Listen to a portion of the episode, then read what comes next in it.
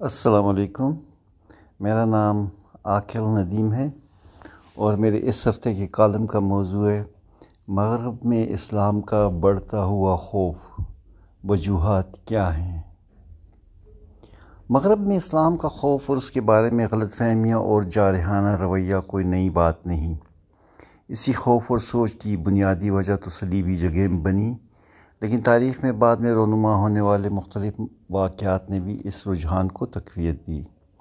موجودہ دور میں نائن الیون کے واقعے کے بعد اس منفی سوچ میں زیادہ شدت نظر آئی ہے۔ اسلام دشمن فکر مغرب میں نہ صرف عام لوگوں کے رویوں میں ظاہر ہوتی ہے، بلکہ مغربی ممالک کے ریاستی ادارے بھی اس ذہنیت کا برملا مظاہرہ کرتے ہوئے نظر آتے ہیں۔ یہ عوامی اور ریاستی طرز فکر مختلف مسلمان ممالک میں یا تو فوج کشی کی صورت میں دکھائی دیتا ہے یا ان میں سیاسی اور معاشی انتشار پھیلانے کی کاوشوں میں نظر آتا ہے۔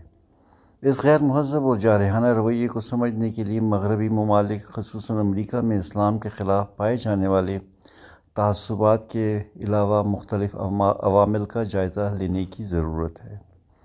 سب سے اہم عنصر اسلام کے بارے میں تصورات سیریوٹائپس خیالات کو بنا کسی دلیل کے حقیقت سمجھ لینا ہے۔ ان میں مثبت اور منفی دونوں قسم کے خیالات شامل ہوتے ہیں۔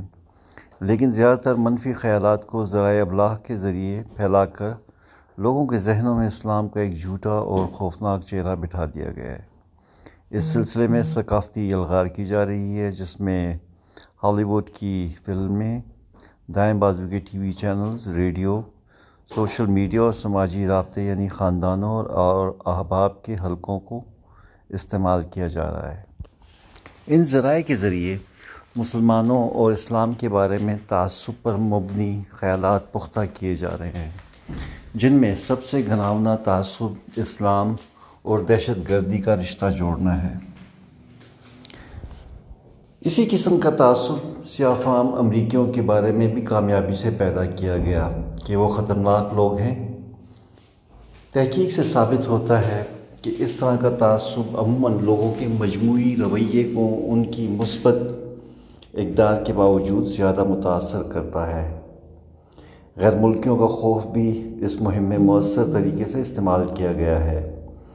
اسلام کے بارے میں اس خوف کو ہوا دی گئی ہے کہ غیر ملکی مسلمان مغرب کی اعلیٰ ثقافت اور ان کی عظیم اقدار کو سخت نقصان پہنچا سکتے ہیں۔ لیکن اس خوف کا سامنا صرف مسلمانوں کو ہی نہیں بلکہ دوسرے مذاہب کے حامل مختلف تاریخین وطن کو بھی کرنا پڑ رہا ہے۔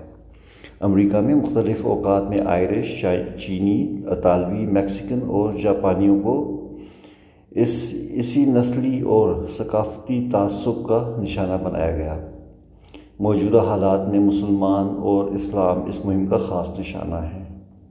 مغربی ممالک میں عام شہریوں کے ذہنوں میں یہ خوف پیدا کیا جا رہا ہے کہ اسلام کے پھیلنے سے ان کی ثقافت اور مذہبی اقدار کو سخت خطرہ ہے، جو مسلمانوں کے خلاف نفرت اور اسلام سے خوف میں اضافے کا باعث بن رہا ہے۔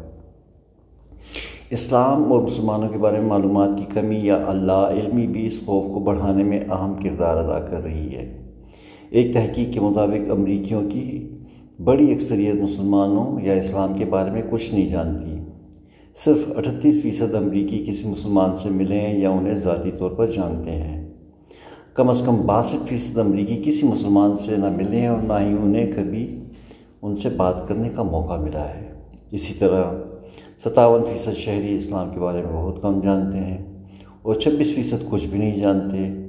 ان اعداد و شمار میں نائن الیون اور مسلمان ملکوں سے دو جنگوں کے باوجود کوئی تبدیلی نہیں آئی۔ اس کم علمی کی وجہ اسلام اور دوسرے مذاہب کے بارے میں تعلیمی اداروں یا نصاب میں معلومات کا کم ہونا ہے۔ ابھی حال ہی میں جو معلومات نصاب کا حصہ بنی وہ عموماً ناکافی تعصب پر مبنی اور غیر متوازن سمجھی جاتی ہیں۔ یہ دراصل اسلام کے بارے میں مزید غلط فہمیاں پیدا کرنے کا سبب بھی بنی ہیں۔ نصاب میں شامل معلومات عموماً یہ پیغام دیتی نظر آتی ہیں کہ اسلام اور جدیدیت ایک دوسرے کے ساتھ نہیں چل سکتے۔ اس سے اسلام کے بارے میں خوف میں اضافہ ہوتا ہے۔ ان عوامل کی وجہ سے اسلام کے بارے میں اسکولوں کا نیا نصاب در حقیقت منفی کردار ادا کر رہا ہے۔ اسلام کے خوف اور اس کے خلاف نفرت پھیلانے کی مہم اب ایک طرح کی پوری صنعت کی شکل اختیار کر چکی ہے۔ اس منافع بخش صنعت کو مسلمانوں کے مخالف ادارے اور افراد فراخ دلی سے مالی امداد بھی دیتے ہیں۔ ایک تحقیق کے مطابق صرف دو ہزار تیرہ میں اس سلسلے میں امریکہ میں دو سو پانچ ملین ڈالرز کے عطیات اسلام مخالف تحقیقی اداروں کو دیے گئے۔ یہ ادارے اپنی ساکھ بڑھانے کے لیے عموماً تعلیمی اداروں کے اساتذہ اور لکھاریوں کی خدمات حاصل کرتے ہیں۔ ان اداروں میں تیزی سے اضافہ ہو رہا ہے۔ دو ہزار دس میں ایسے اداروں کی تعداد تقریباً پانچ تھی، جو دو ہزار اٹھارہ میں تیزی سے بڑھتے ہوئے ایک سو چودہ کے قریب پہنچ گئی ہے۔ اسلام کا خوف پھیلانے میں ذرائع ابلاغ کے علاوہ ہالی ووڈ نے بڑا اہم کردار ادا کیا ہے۔ وقت کے ساتھ ساتھ معلومات کی تشہیر کے آلات میں اضافہ ہوا ہے، جن میں تعصب کی بنیاد پر قائم websites, literature, social media, video games, مسجدوں اور شریعہ کے خلاف مہم اور مسلمانوں کے خلاف سیاست اور پالیسیاں شامل ہو گئے ہیں۔ نائن الیون کے بعد میڈیا میں اسلام اور مسلمانوں کے خلاف مواد میں نمایاں اضافہ ہوا ہے۔ امریکہ کے بڑے اخباروں بڑے اخباری اداروں اے بی سی اور سی بی ایس میں یہ اضافہ اسی فیصد کے قریب ہے، جبکہ فاکس ٹی وی میں یہ اضافہ ساٹھ فیصد کے قریب ریکارڈ کیا گیا ہے۔ اسی طرح دہشت گردی کے جن واقعات میں مسلمان شامل تھے، انہیں ان واقعات سے جن میں غیر مسلمان شامل تھے، تقریباً تین اشاریہ پانچ گنا زیادہ مشتہر کیا گیا۔ اسی طرح جب مسلمان تشدد کے واقعات میں شامل ہوں تو انہیں بلا تحقیق فوراً دہشت گرد قرار دیا جاتا ہے۔ جبکہ اس سے ملتے جلتے واقعات جن میں غیر مسلموں کا ہاتھ ہو، ان کو صرف تشدد سے تعبیر کیا جاتا ہے۔ اسی طرح اسلام کے خلاف انتہا پسند تجزیہ نگار اس مہم کو مہمیز دیتے ہوئے نظر آتے ہیں۔ ان تجزیہ کاروں کو سننے والوں کی ایک بہت بڑی تعداد ہے جو اسلام کے بارے میں ان کی اطلاعات کو حرف آخر سمجھتی ہے۔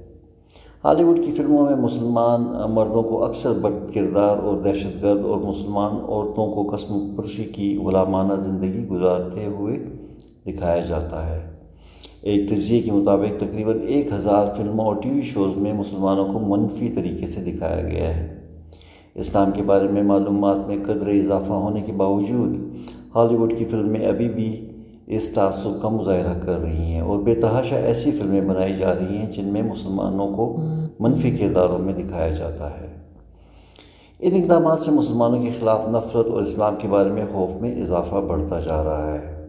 دو ہزار انیس میں ایک سروے کے مطابق صرف پندرہ فیصد امریکی اسلام کے بارے میں پسندیدہ رویہ رکھتے ہیں، جبکہ سینتیس فیصد اسلام کو انتہائی ناپسندیدگی کی نگاہ سے دیکھتے ہیں۔ ستاون فیصد امریکی سمجھتے ہیں کہ ان کی ثقافت اور اقدار کو اسلام سے شدید خطرہ ہے۔ اس تعصب کی وجہ سے ان ممالک میں مقیم مسلمانوں کے معیار زندگی پر منفی اثر پڑتا ہے۔ وہ ایک طرح کی مسلسل خوف میں زندگی بسر کرنے پر مجبور ہیں۔ یہ تعصب مسلمان طالب علموں کے حصول، علم اور ملازمت میں ان کی ترقی کے راستے بھی محدود کرتا ہے۔ اس تعصب کا مقابلہ کرنے کے لیے ان ممالک میں مسلمانوں کو ایک مؤثر مہم کے ذریعے ان غلط فہمیوں کو دور کرنے کے لیے ایک پراس اور حقائق پر مبنی بیانیاں تیار کرنا ہوگا، جس کے ذریعے یہ پیغام دیا جا سکے کہ اسلام زندگی کے ہر میدان میں اعتدال پسندی کی تربیت دیتا ہے اور کسی حالت میں بھی دہشت گردی کی اجازت نہیں دیتا۔ مسلمانوں کو اندرونی، گروہی اور فرقہ بندی کے اختلافات سے بالا تر اور متحد ہو کر اس کام پر جڑ جانا چاہیے۔ اس مقصد کے لیے جدید ذرائع ابلاغ اور ٹیکنالوجی کا استعمال کرتے ہوئے نوجوان نسل اور تعلیمی اداروں پر خصوصی توجہ کی ضرورت ہے۔ بہت بہت شکریہ۔ السلام علیکم۔